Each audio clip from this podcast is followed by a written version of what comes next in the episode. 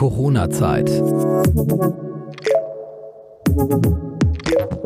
Perspektiven einer neuen Realität.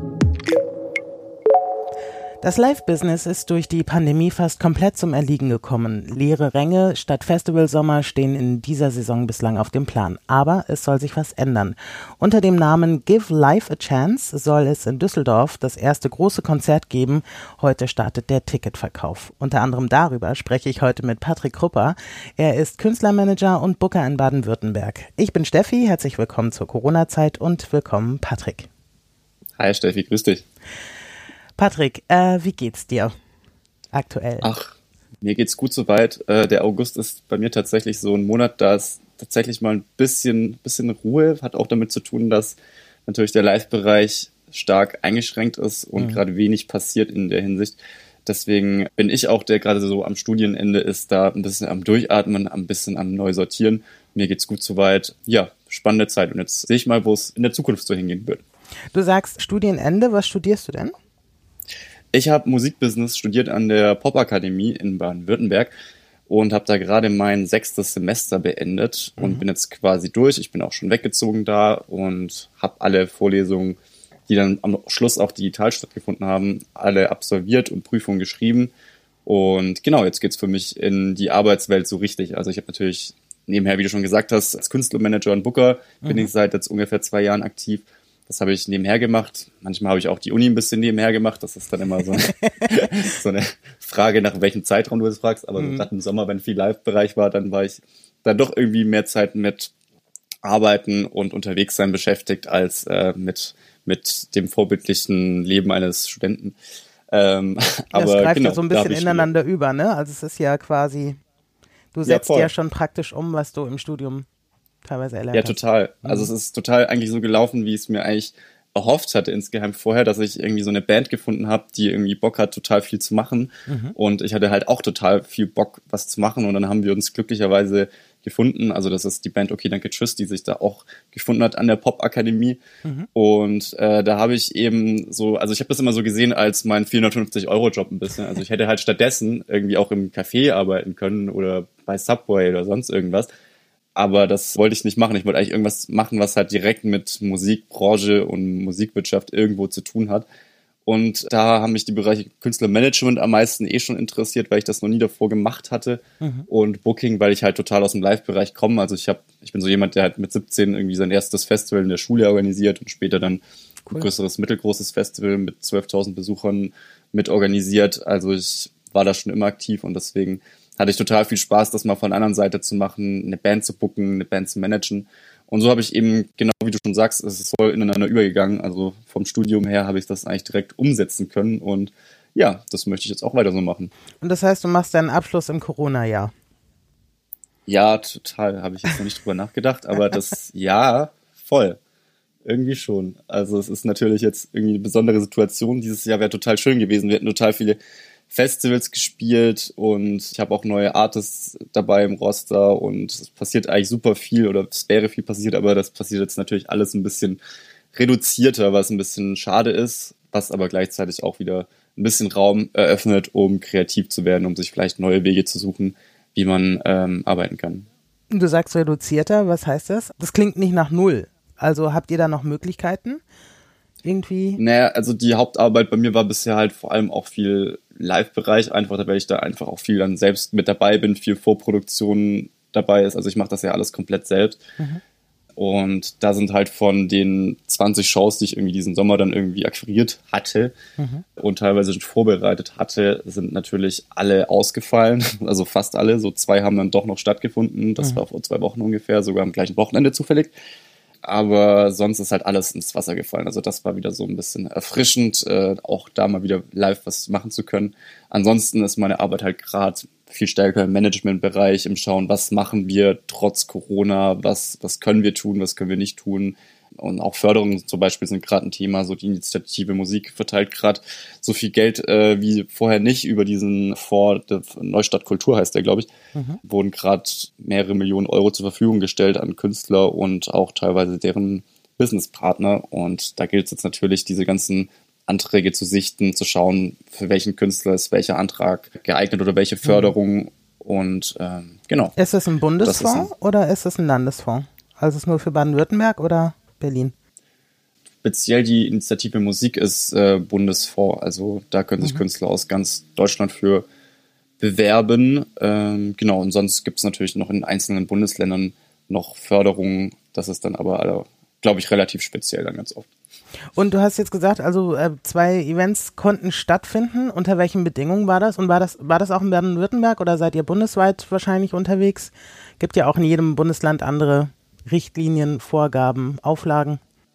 Das stimmt. Also normalerweise wäre viel überregional und deutschlandweit gewesen. Mhm. Die zwei Konzerte, die jetzt stattgefunden haben, die waren tatsächlich aber beide in Baden-Württemberg. Das eine auch in Mannheim bei uns im Luisenpark. Also da gibt es so eine, so eine Freilichtbühne mit so relativ hohen Rängen. Und das konnte dann deswegen stattfinden, weil ähm, Besucherzahlen von, ich glaube, 211 Personen waren maximal erlaubt. Krumme Zahl. Und die mussten dann noch, ja, also ich weiß auch nicht, wie diese Stahl zu, zustande, diese Zahl zustande kam. Ich glaube, da musste man irgendwie irgendeine Verordnung durchrechnen mit Quadratmeter und was weiß ich was. Aber da saßen die Leute dann in so, ich glaube, maximal Dreier- oder Vierergruppen immer auch in zwei, drei Meter Abstand über die Ränge komplett verteilt. Also es war wie so ein großes Stadion, wo die Leute, also wie ein schlecht ausverkauftes großes Stadion eigentlich sah es ein bisschen aus. Aber äh, die Stimmung war total super und äh, der Luisenpark ist auch total schön. Und, ähm, ist das da, wo der Wasserturm ist? ist nicht, nicht ganz, aber Ach, so grob in der Nähe, ja. Mhm. Da fängt der Luisenpark dahinter so ein Stück an. Du kennst dich ja auch sogar in Mannheim auch. Ich war schon mal da. ah, okay. Genau, und da war das ähm, Luisenpark und da ist sehr grün auch und es war sehr schön. Aber das war auch so eine Veranstaltung, die hat das Kulturnetz da in Mannheim veranstaltet. Und äh, ja, das wäre ohne so kulturschaffende Menschen, die ja sich alles aufreißen, um irgendwelche Konzerte möglich zu machen, nicht möglich gewesen. Mhm. Und das andere war äh, am Tag darauf ähm, der Online Pride vom CSD Stuttgart. Mhm. Äh, die hatten dann eine kleine Veranstaltung vor Ort, da durften maximal 99 Leute kommen, noch so eine krumme Zahl. Mhm. Und ähm, das Ganze wurde dann auch online live gestreamt. Genau, Aber das war Leute, auch eine sehr schöne Veranstaltung. Also wahrscheinlich war auch Polizei oder sowas da, die auch ein Auge darauf hat, dass es nicht mehr als 99 Leute werden. Wie ist es mit Auflagen? Tatsächlich in beiden Fällen habe ich keine Polizei wahrgenommen, die mhm. da war. Also, ähm, wie meinst du gerade mit den Auflagen? Ja, also ähm, mussten die dann wie du jetzt im Luisenpark gesagt hast, drei, vier Leute in einer Gruppe und dann wieder Abstand. Also wie waren da da die Auflagen? M müssen ja, da Striche auf dem Boden gemacht werden, Abstandshalterungen? Wie kann das umgesetzt werden? Müssen Masken getragen werden? Also ich finde, da haben sie es ganz schön umgesetzt. Also die hatten da immer so äh, maximal vier so Liegestühle auch. Die waren auf so kleinen grünen Inseln verteilt und die hatten mhm. auch immer Abstände zwischendrin. Ich weiß nicht, wie viel Abstand die da halten mussten, aber ich glaube, so zwei Meter waren locker überall mal dazwischen. Und das war bei den 99 Gästen, hat sich das dann ganz gut verteilt. Sonst ähm, musste man, glaube ich, immer beim Einlass auch, bis man gesessen ist, immer noch eine Maske tragen und konnte die dann, sobald man sitzen konnte, quasi ausziehen. Mhm. So ist das eigentlich immer gelaufen. Also wie man zum eigentlichen Restaurantbesuch eigentlich auch kennt. Ein bisschen. Und es wurde gut angenommen. Ja, also äh, in Mannheim war ein bisschen mehr los. Da waren mhm. über 100 Leute auf jeden Fall da. Da haben Okay Danke Tschüss mit Alex, Alex Meyer zusammengespielt. Und beim Online-CSD in Stuttgart war vor Ort ein bisschen weniger los. Ich glaube, viele Leute haben sich im Stream angeschaut, mhm. aber vor Ort war ein bisschen weniger los. Das lag aber wahrscheinlich auch am Wetter. An dem Tag hat es furchtbar gewittert und dann auch furchtbar geschüttet. Also das wäre noch fast, fast wäre noch der Stream ins Wasser gefallen. Oh Gott. So. Also es war schon ein bisschen krass. Also deswegen war relativ wenig vor Ort los, aber die Leute, die da waren, die hatten, glaube ich, sehr viel Spaß. Wir haben ja ähm, schon am Anfang, habe ich es angesprochen, ist geplant, ein großes Event in Düsseldorf. Das wird gerade heiß diskutiert. Mhm. Marek Lieberberg, der Godfather der deutschen Live-Musik-Events, ähm, ist der Veranstalter und ähm, hat dazu auch ein Statement abgegeben. Ich bin kein Hasardeur und ich bin mir dieser immensen Verantwortung bewusst. Wir wollen kein Superspreader-Event äh, werden. Wir wollen auch kein Infektionsherd werden. Aber das Leben muss weitergehen. Die Musik muss auch eine Chance erhalten. 13.000 Leute sollen da kommen in Düsseldorf Anfang September. Was hältst du davon? Also ich habe da jetzt keine klare extreme Meinung mit Ja sofort oder Nein auf keinen Fall dazu. Mhm. Also ich glaube, das ist immer eine Frage des Wie. Also 13.000 Menschen klingt für mich erstmal nach einer Zahl, da finde ich es krass, wie das funktionieren soll, mhm. ohne dass das wirklich dann gefährlich wird im Sinne von Infektionsgeschehen. Ähm, sobald das halt irgendwie garantiert werden kann, dass eben diese Abstände eingehalten werden, dass die Leute einfach nicht sich zu viel begegnen, so dann finde ich, das äh, kann man da überhaupt grundsätzlich mal drüber reden, Konzerte in welcher Form auch immer zu machen. Auch für kleine Konzerte spreche ich da jetzt total. Mhm. Weil ich fand das am Anfang halt schon, also auch lange Zeit jetzt schon sehr krass, dass halt Konzerte generell verboten werden, egal unter welchen Auflagen oder egal was man tut als Veranstalter, auch um es irgendwie möglich zu machen, waren Konzerte jetzt irgendwie lange Zeit halt wirklich komplett undenkbar, so was schon irgendwie ein bisschen krass ist, wenn man bedenkt, dass es halt auch Möglichkeiten gibt, wie man jetzt ja auch langsam sieht und immer mehr durchkommt, dass es Möglichkeiten gibt, Konzerte durchzuführen um, mit minimiertem Risiko, so. Also Risiko, das vertretbar ist. In diesem Fall sind ja auch wirklich strenge Auflagen geplant. Also es äh, gibt ein Alkoholverbot, es gibt einen versetzten Einlass und auch versetzt sollen die Leute dann wieder aus der Arena rausgelassen werden. Es gibt eine durchgängige Maskenpflicht, aber im Prinzip hätte man sich ja auch schon eher Hygienekonzepte vielleicht überlegen können. Also ich meine, in eurem Fall geht es ja auch vielleicht gar nicht um so große Massen, ne? Und es sind ja eine Zeit ja. lang alle Konzerte einfach verboten Total. worden, egal ob mit 50 Leuten oder mit 5000. Total. Ja, und bei so großen Mengen, also es ist, wie gesagt, eine Frage des Wie. Und ich finde es natürlich auch super gut, dass eigentlich auch mal diese Signalwirkung dann vielleicht irgendwie da ist, wo man sieht, okay, es geht jetzt langsam wieder voran, Konzerte sind wieder möglich, vielleicht sogar in großem Ausmaß. Aber das ist halt natürlich komplettes Neuland. Das kann sich natürlich auch außer so den ganz großen Veranstaltungsfirmen auch kaum jemand leisten, erstens in dieses Risiko zu gehen und mhm. auch finanziell in dieses Risiko zu gehen. Das ist ja für die meisten Veranstalter in einer Branche, die sehr, sehr viel kleine Firmen hat, die äh, gar nicht so groß sind, ist das natürlich super schwierig so. Deswegen ist es vielleicht umso besser, dass da Live Nation mal versucht, etwas durchzusetzen, aber es ist natürlich die Frage, wie passiert das, geschieht das verantwortungsvoll und vor allem ist dann die Frage, wie kann das halt auf andere Veranstalter und Veranstalterinnen überhaupt übertragen werden, dass mhm. das vielleicht auch nutzen können und auch wieder Konzerte spielen können. Also Jens Spahn war ja relativ positiv und meinte, ähnlich wie beim Fußball, wenn es ein ähm, hieb- und stichfestes Hygienekonzept gibt, dann findet er das erwägenswert. Also es könnte ja tatsächlich äh, für die Branche eine Signalwirkung haben. Jetzt gehen wir natürlich dann so langsam Richtung Herbst. Also eine offene Arena ist ja immer dann nochmal was anderes, als wenn du in einer geschlossenen Halle bist. Spürst du denn da irgendwelche Tendenzen, Anfragen oder Clubs oder kleinere Veranstalter, die wieder überlegen, ja, den Betrieb wieder zum Laufen zu bringen? Es kommt ein bisschen darauf an, wie man fragt. Also ich erlebe viele Veranstalter, die einfach sich überlegen, ob sie überhaupt nächstes Jahr jetzt schon groß in die Planung gehen sollen, weil einfach das finanzielle Risiko und das finanzielle einfach schon in Vorkasse treten, was man mhm. bei solchen großen Veranstaltungen immer machen muss, halt schon für viele, die sowieso an der finanziellen Kante des Ruins manchmal stehen, schon mhm. gerade bei kleineren Veranstaltungen, das ist natürlich schwierig. Also muss man sich schon überlegen, geht man da jetzt schon so krass in die Planung für nächstes Jahr oder sagt man lieber gleich, wir warten bis 2022 sogar.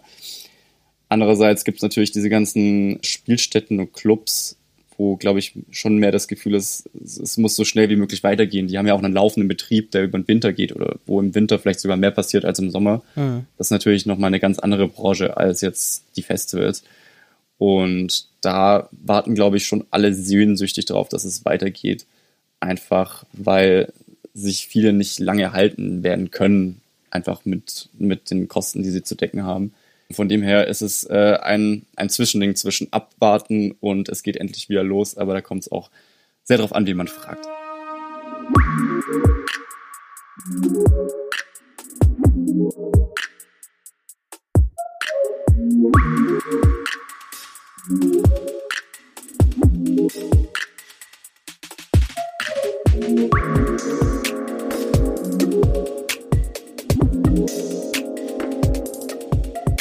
Ja so eine ganze Kette an Leuten, die dranhängt.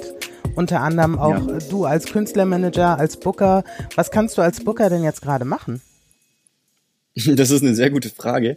Also ich äh, als einzelner Booker äh, kann tatsächlich nicht so schrecklich viel machen. Also ich versuche irgendwie das Beste rauszuholen. Wir versuchen natürlich alle Festivals und Konzerte, die wir dieses Jahr gespielt hätten, einfach auf nächstes Jahr zu übertragen quasi, einfach nächstes Jahr stattfinden zu lassen. Mit den meisten Veranstaltern und Veranstalterinnen ist das auch ganz gut möglich, weil die auch sehr froh sind, dass sie jetzt die Verhandlungen nicht nochmal führen müssen und einfach sagen können, okay, wir machen aus der 20 eine 21 und holen das einfach nächstes Jahr nach mhm.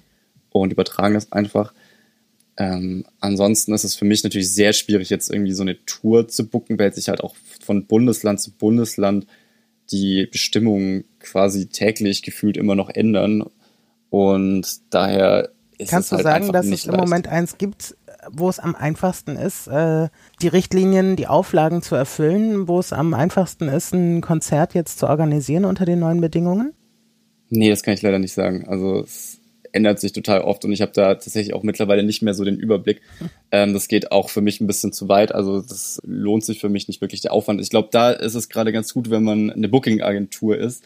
Da kann man vielleicht noch irgendwie ähm, mit den einzelnen Leuten aus den einzelnen Bundesländern eben schnell in Kontakt kommen, schnell sein Netzwerk fragen, hey, wie sieht's denn aus gerade in Sachsen-Anhalt? Ähm, können wir da was machen in nächster Zeit oder, oder nicht?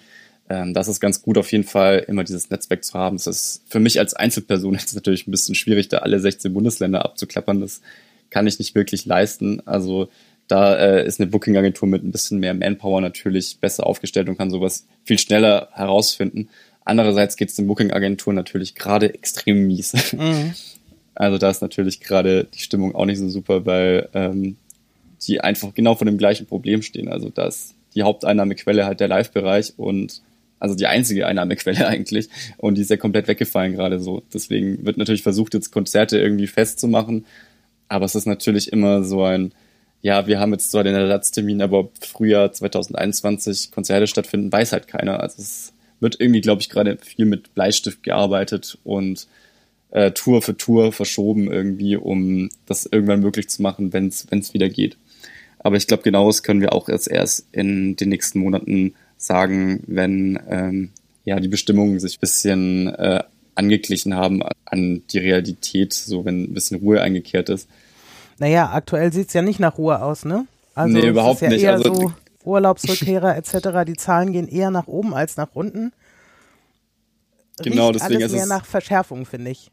Wieder. Ja, total. Also deswegen, man, man kann das irgendwie überhaupt nicht gut voraussehen gerade. Es ist wirklich schwierig es wird sich halt, glaube ich, einfach noch ständig irgendwas an den Vorschriften ändern und ähm, die Branche wird irgendwie versuchen, irgendwie möglichst viel hinzubekommen, aber es ist halt, es wird alles nicht wirtschaftlich wirklich möglich sein. So. Es ist halt einfach super schwierig.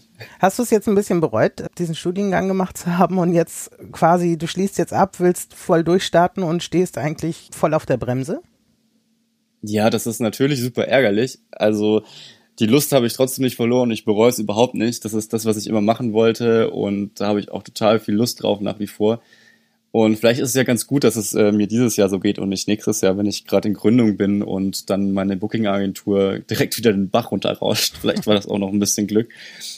Aber es gibt zum Glück ja auch äh, gerade in der Musik noch ein bisschen andere Möglichkeiten, irgendwie sich wirtschaftlich aufzustellen. Also viele Künstler funktionieren ja auch über über Merch-Verkäufe mhm. oder sogar klassischerweise noch über CD-Verkäufe. Und ähm, da schaue ich mir eben auch gerade ein bisschen so ein bisschen andere Bereiche an. Was ich zum Beispiel mir gerade anschaue, einfach weil es mich auch schon immer interessiert hat, ist so Influencer-Marketing. Mhm. Was auch spannend ist, weil Künstler ja immer sowieso auch Influencer sind ab einem gewissen Level, meistens schon recht früh. Absolut. Und ähm, deswegen äh, versuche ich mich da gerade ein bisschen reinzufuchsen und überlege da gerade mit meinen Artists, was man da so machen kann. Um Wäre tatsächlich meine nächste Frage gewesen, ob's, ah. ob das Netz, ähm, Stichwort Digitalisierung, Verschiebung der Vermarktungswege, ob das äh, eine Option ist für dich und deine Künstler. Ja, also ich glaube, man muss, man muss da sowieso kreativ werden. Ich glaube, man sollte sich auf keinen Fall davor verschließen, weil sonst wird man da, glaube ich, äh, ein bisschen abgehängt werden. Mhm. Ich glaube, man muss sich auf jeden Fall neue Wege suchen, was ja am Anfang auch als Corona losging, schnell passiert ist mit diesen Livestream-Konzerten. Also es gab auf einmal sehr schnell sehr viele Livestream-Konzerte, mhm. was ja auch total schön ist zu sehen, dass es weitergeht und dass niemand den Kopf in den Sand steckt und Künstler einfach auch versuchen, dadurch wieder ein bisschen Einnahmequellen zu generieren, die halt sonst wirklich überhaupt gar keine Einnahmequellen haben und einfach komplett darauf angewiesen sind. Du hast das Thema Influencer-Marketing angesprochen, dass du dich damit mehr beschäftigst. Sind mhm. denn deine Künstler schon so weit, in Anführungszeichen, weil du ja sagtest auch, dass ähm, ab einem gewissen Grad auch die Künstler selbst Influencer sind, sind deine denn schon so weit, dass sie da einsteigen können und da quasi ihre Community mitziehen können über, ich sag mal, Instagram und Co.? Also sie sind noch nicht auf so einem Level, dass man allein von Influencer-Marketing leben könnte, sagen wir es mhm. mal so. Und bei vielen Künstlern bietet sich das ja auch gar nicht an, weil sie eben dafür stehen, unabhängig zu sein, ihre eigenen Dinge durchzuziehen und da würde halt Werbung für irgendwelche Produkte meistens ja überhaupt so gar nicht ins Bild passen. Mhm. Also muss man halt schon auch sehr genau schauen, was kann man überhaupt machen. Da bin ich gerade noch dabei, das ein bisschen auszuchecken, was da möglich ist. Es kann halt auch nur Einnahmequelle von vielen sein, so. Mhm. Also das wird auf jeden Fall nicht alleine so, so reichen. Sonst, sonst wären sie auch keine Künstler, sondern noch Influencer. Die machen ja auch noch ganz viele andere tolle Sachen. Genau deswegen ähm, ist, das versuche ich gerade ein bisschen rauszufinden. Was machen denn deine Künstler aktuell? Also sie können nicht auftreten, sitzen sie jetzt im Studio, produzieren oder wie, wie kommen die jetzt durch? Was machen die jetzt gerade? Das bei meinen Künstlern gerade zum Glück relativ vom Zeitpunkt nicht so ganz schlecht gewesen, mhm. weil die eine Band, äh, Okay, danke, tschüss zum Beispiel gerade im Studio ist und sowieso noch jetzt bis Juli äh, mit den Aufnahmen beschäftigt war und daher ganz viel aufgenommen hat, ganz viel Feedback gegeben hat zu Songs, ganz viel noch gemixt wurde und gemastert und dann werden parallel schon Singles rausgebracht und da muss man ja auch immer Instagram bedienen und Facebook mhm. und es ist eine Kampagne zu jeder Single ausdenken. Also da waren wir zum Glück sowieso schon sehr gut bedient und konnten da auf jeden Fall dann Aufgaben finden. Also da ist es auf jeden Fall nicht langweilig geworden, bei einem Album-Release sowieso nicht.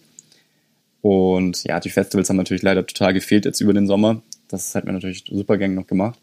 Sonst habe ich dann noch zwei Singer-Songwriter aus äh, Dortmund, das sind Finn und Jonas. Bei denen ist gerade eigentlich dasselbe der Fall. Also die sind auch gerade im Songwriting-Prozess und machen Vorproduktion für ihre erste EP und mhm. haben auch ein Crowdfunding gestartet. Crowdfunding auch eine Idee, was man jetzt zum Beispiel gerade machen könnte, wenn man äh, funktioniert das gut? nicht live spielen kann.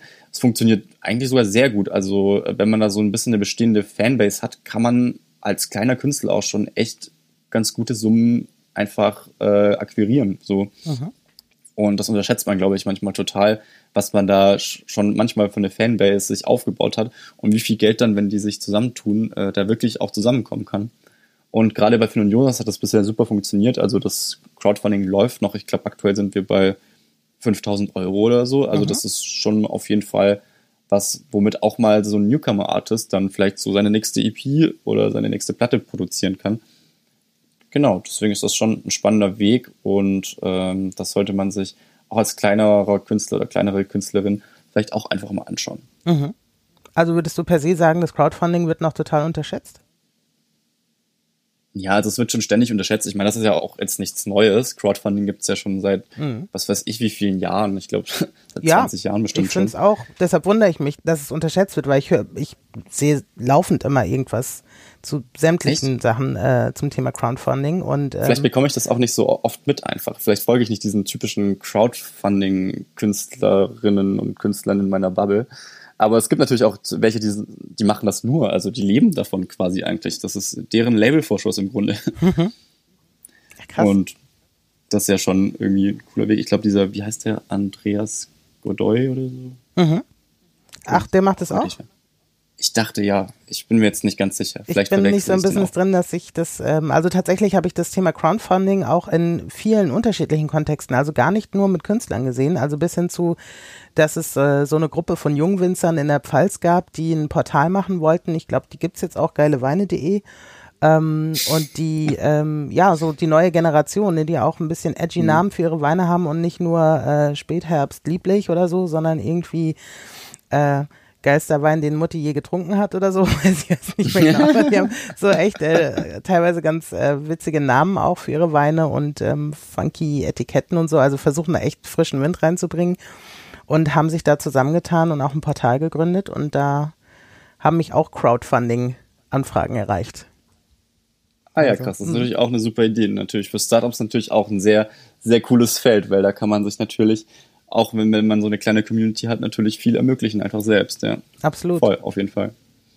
Findest du denn generell, um nochmal aufs Politische zu kommen, ähm, mhm. die ganzen Maßnahmen, die bisher eingeführt wurden, jetzt bist du auch noch im Bundesland, das eher zu den strikteren gehört. Findest du das alles so in Ordnung, wie es läuft, oder würdest du dir das ein oder andere ein bisschen anders wünschen? Also das ein oder andere würde man sich natürlich auf jeden Fall ein bisschen anders wünschen. Ich glaube, im Großen und Ganzen muss man vor die Klammer gezogen sagen, dass es sehr gut ist, dass wir relativ glimpflich in Deutschland allgemein durchgekommen sind durch diese mhm. Pandemie, dass einfach es nicht so krasse Fallzahlen und Todeszahlen auch gibt wie in anderen Ländern. Mhm. Wir haben ja Italiens Pech leider, Italien hat sie als erstes erwischt, ja auch schon gesehen, ähm, was uns da bevorsteht, Wochen mhm. bevor es wirklich in Deutschland losging. Und ähm, ja, ich glaube, man muss sich glücklich schätzen, dass wir da einfach eine relativ besonnene und auch stabile Regierung gerade haben, ob man jetzt dahinter steht oder auch nicht. Das mal grundsätzlich.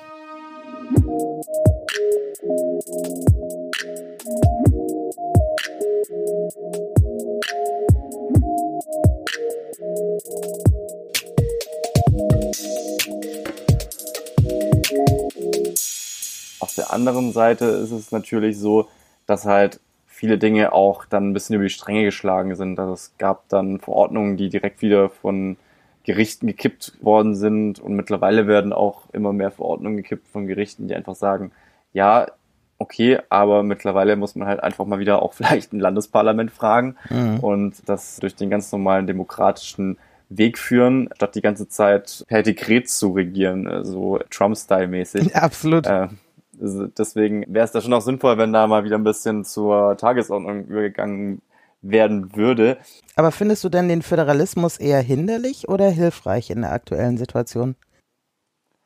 Also in der aktuellen Situation ist es eben besonders spannend, weil der Föderalismus, dass wir hier so 16 verschiedene Bundesländer haben und 16 verschiedene Bildungssysteme und dann jetzt auch noch eben 16 verschiedene Arten von Verordnungen und Regelungen, die sich dann auch noch wöchentlich ändern, so dass irgendwie gar keiner mehr irgendwie einen Überblick hat. Das ist schon sehr stressig natürlich, gerade auch für die ganze Musik- und Veranstaltungsbranche. Mhm.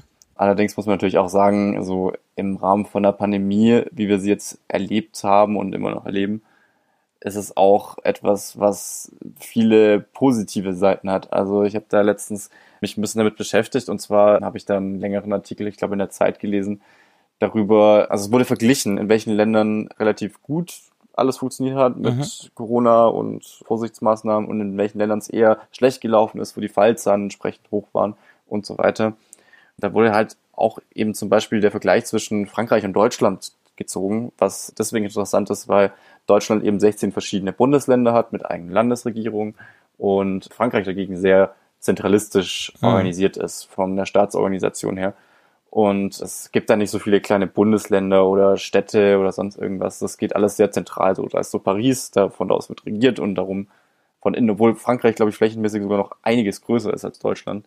Und da ist ja schon auch eine Stärke von diesem föderalistischen System, dass wir irgendwie ganz viele Landkreise haben mit eigenen Landratsämtern und Gesundheitsämtern und Pipapo, ähm, die dann eben vor Ort lokal einfach auch Regelungen erlassen können und vor Ort einfach Infektionsketten nachvollziehen können. Was ja in so einer zentralistisch gesteuerten Staatsorganisation einfach gar nicht möglich ist wie in Frankreich. Also die könnten gar nicht mal so einen Landkreis mal kurz sagen, hey, ihr habt jetzt Ausgangssperre, weil diese Struktur gibt's einfach gar nicht. Mhm. Und ich glaube, das hat uns einfach gut durch die Pandemie gebracht, auch wenn es natürlich für die Veranstaltungsbranche und für das Verständnis natürlich auch nicht so das Beste ist, weil man irgendwie so denkt, ah, ich wohne jetzt in Baden-Württemberg, aber da 100 Kilometer hinter der Grenze in Bayern gelten schon wieder ganz andere Regeln. Das ist natürlich, kommt einem das nicht immer ganz gerecht vor, aber auf der anderen Seite bringt uns da eben einen großen Nutzen. Ja, findest du denn, dass man ähm, an der Stelle irgendwie eine andere Lösung anstreben sollte oder findest du es berechtigt? Dass Bayern andere Regeln hat als beispielsweise Baden-Württemberg? Naja, es kommt halt natürlich immer total drauf an, wie gerade das Infektionsgeschehen in dem Land ist. Und es kommt natürlich auch dabei noch drauf an, welche Veranstaltung kann man durchführen und in welche Größenordnung. Die Frage, die man sich dann eben stellen sollte, ist, mit welchem Hygienekonzept oder mit welchen Konzepten kann man eben dann Veranstaltungen durchführen. Also ich denke, das ist schon sinnvoll, diesen ganzen Föderalismus zu haben, auch wenn es leider für die Veranstaltungsbranche super anstrengend ist mhm. und vielleicht auch kompliziert und vielleicht auch nervig ohne Ende. Ich glaube, äh, es ist unerlässlich, weil in Hamburg ist eine Zeit lang irgendwie alles ganz anders verlaufen von der Pandemie her als irgendwo auf dem Dorf in Bayern so auf jeden Fall.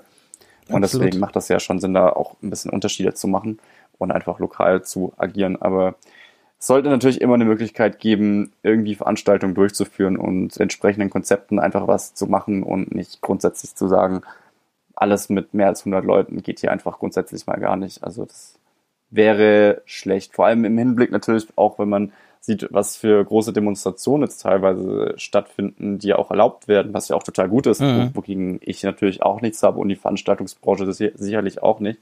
Aber auch da werden dann eben Hygienemaßnahmen eingefordert und das ist ja auch total richtig und das Demonstrationsrecht ist ja natürlich auch sehr wichtig bei uns in Deutschland als Grundrecht, historisch bedingt allein schon.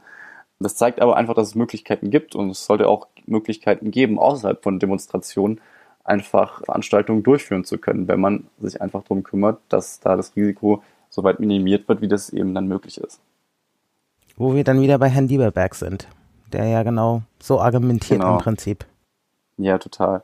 Voll. Und wir sehen ja auch zum Beispiel ein total positives Beispiel sind die Picknickkonzerte, die gerade stattfinden, zum Beispiel in Leipzig und in Dresden. Mhm. werden gerade von äh, Landstreicherkonzerte und Landstreicherbooking gemacht. Und ich weiß nicht genau, wie viele Personen da jeweils immer auf den Konzerten sind. Das sieht halt so aus, dass es halt ein, eine Bühne ist und davor eine sehr große Wiese mit ganz vielen kleinen Grüppchen auf Picknickdecken, die mhm. so immer Abstand voneinander haben. Das scheint ja mittlerweile auch zu funktionieren und ich glaube, da hätten wir schon früher dazu kommen können, eben gewisse Konzepte einfach zuzulassen, um Veranstaltungen trotzdem durchzuführen. Also gerade jetzt oh. im Sommer auch umsetzbar, ne? Im Herbst bei Sprühregen und 8 Grad brauchst du das nicht machen. Das ist absolut richtig, genau. Aber gerade, ähm, weil halt auch schon Veranstaltungen irgendwie bis in den Herbst rein teilweise verboten worden sind mhm. mit über 500 Leuten, zum Beispiel in Baden-Württemberg, da gilt das Verbot mit mehr als 500 Personen, äh, glaube ich, noch bis August oder Ende September. Mhm. Da hätte man halt schon auch früher dann mal ähm, Lösungen finden können und Wege, dass Veranstaltungen halt trotzdem stattfinden können. So war das natürlich jetzt einfach von vornherein einfach komplett unterbunden, was vielleicht nicht der beste Weg war. Vielleicht 2021. Hoffentlich. Ja. Patrick, ich sag herzlichen Dank. Hat mich sehr gefreut, auch Einblicke Danke. in deine Perspektive zu kriegen und auch die Erläuterung, warum Föderalismus auch durchaus seine Vorteile hat. Gerade in dieser Situation. Danke dir fürs Mitmachen. Ja, danke dir auch. Vielen Dank fürs Gespräch. Corona-Zeit. Perspektiven einer neuen Realität.